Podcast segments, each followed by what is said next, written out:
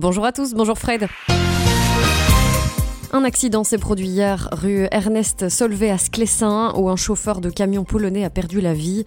Victime d'un malaise, sa tête a violemment heurté un poteau alors que le camion avançait de manière autonome. Les autorités ont rapidement réagi en déployant des mesures de circulation alternative sur cet axe très fréquenté. Malgré l'intervention rapide des secours, le chauffeur n'a pas pu être sauvé. Les circonstances exactes de l'accident sont encore à déterminer, mais l'hypothèse privilégiée est celle d'un malaise qui a entraîné la perte de contrôle du véhicule. Une solution semble se profiler pour les enquêteurs et la direction de la police judiciaire fédérale de Liège qui travaille dans des conditions difficiles depuis décembre 2022. Ils occuperont bientôt 5 étages de la Tour des Finances avec un déménagement prévu en fin d'année. Les négociations entre les syndicats, le personnel et la direction ont abouti à cette proposition. L'administrateur général de la régie des bâtiments a proposé d'utiliser la Tour des Finances qui offrirait près de 3500 mètres carrés d'espace disponible. Cependant, des locaux à la rue Saint-Léonard devront être conservés pour un bloc cellulaire et des travaux de rénovation seront nécessaires. Cette solution transitoire semble être un soulagement pour la PJF de Liège puisque la réception définitive du master plan de Votem est prévue pour 2033. Quelques heures avant le meurtre de Claudia Maret en Allemagne, les secours avaient été appelés à l'adresse où se trouvait le suspect.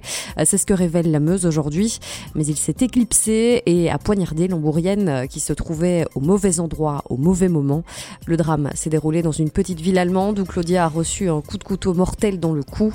Les secours ont tenté de la réanimer en vain. Un homme de 30 ans a également été blessé mais n'était pas en danger de mort.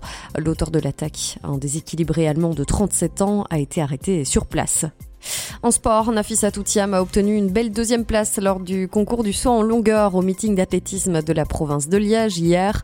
Elle a réalisé un bond de 6,47 m, se situant à seulement 12 cm de son meilleur saut de la saison et à 39 cm de son record personnel.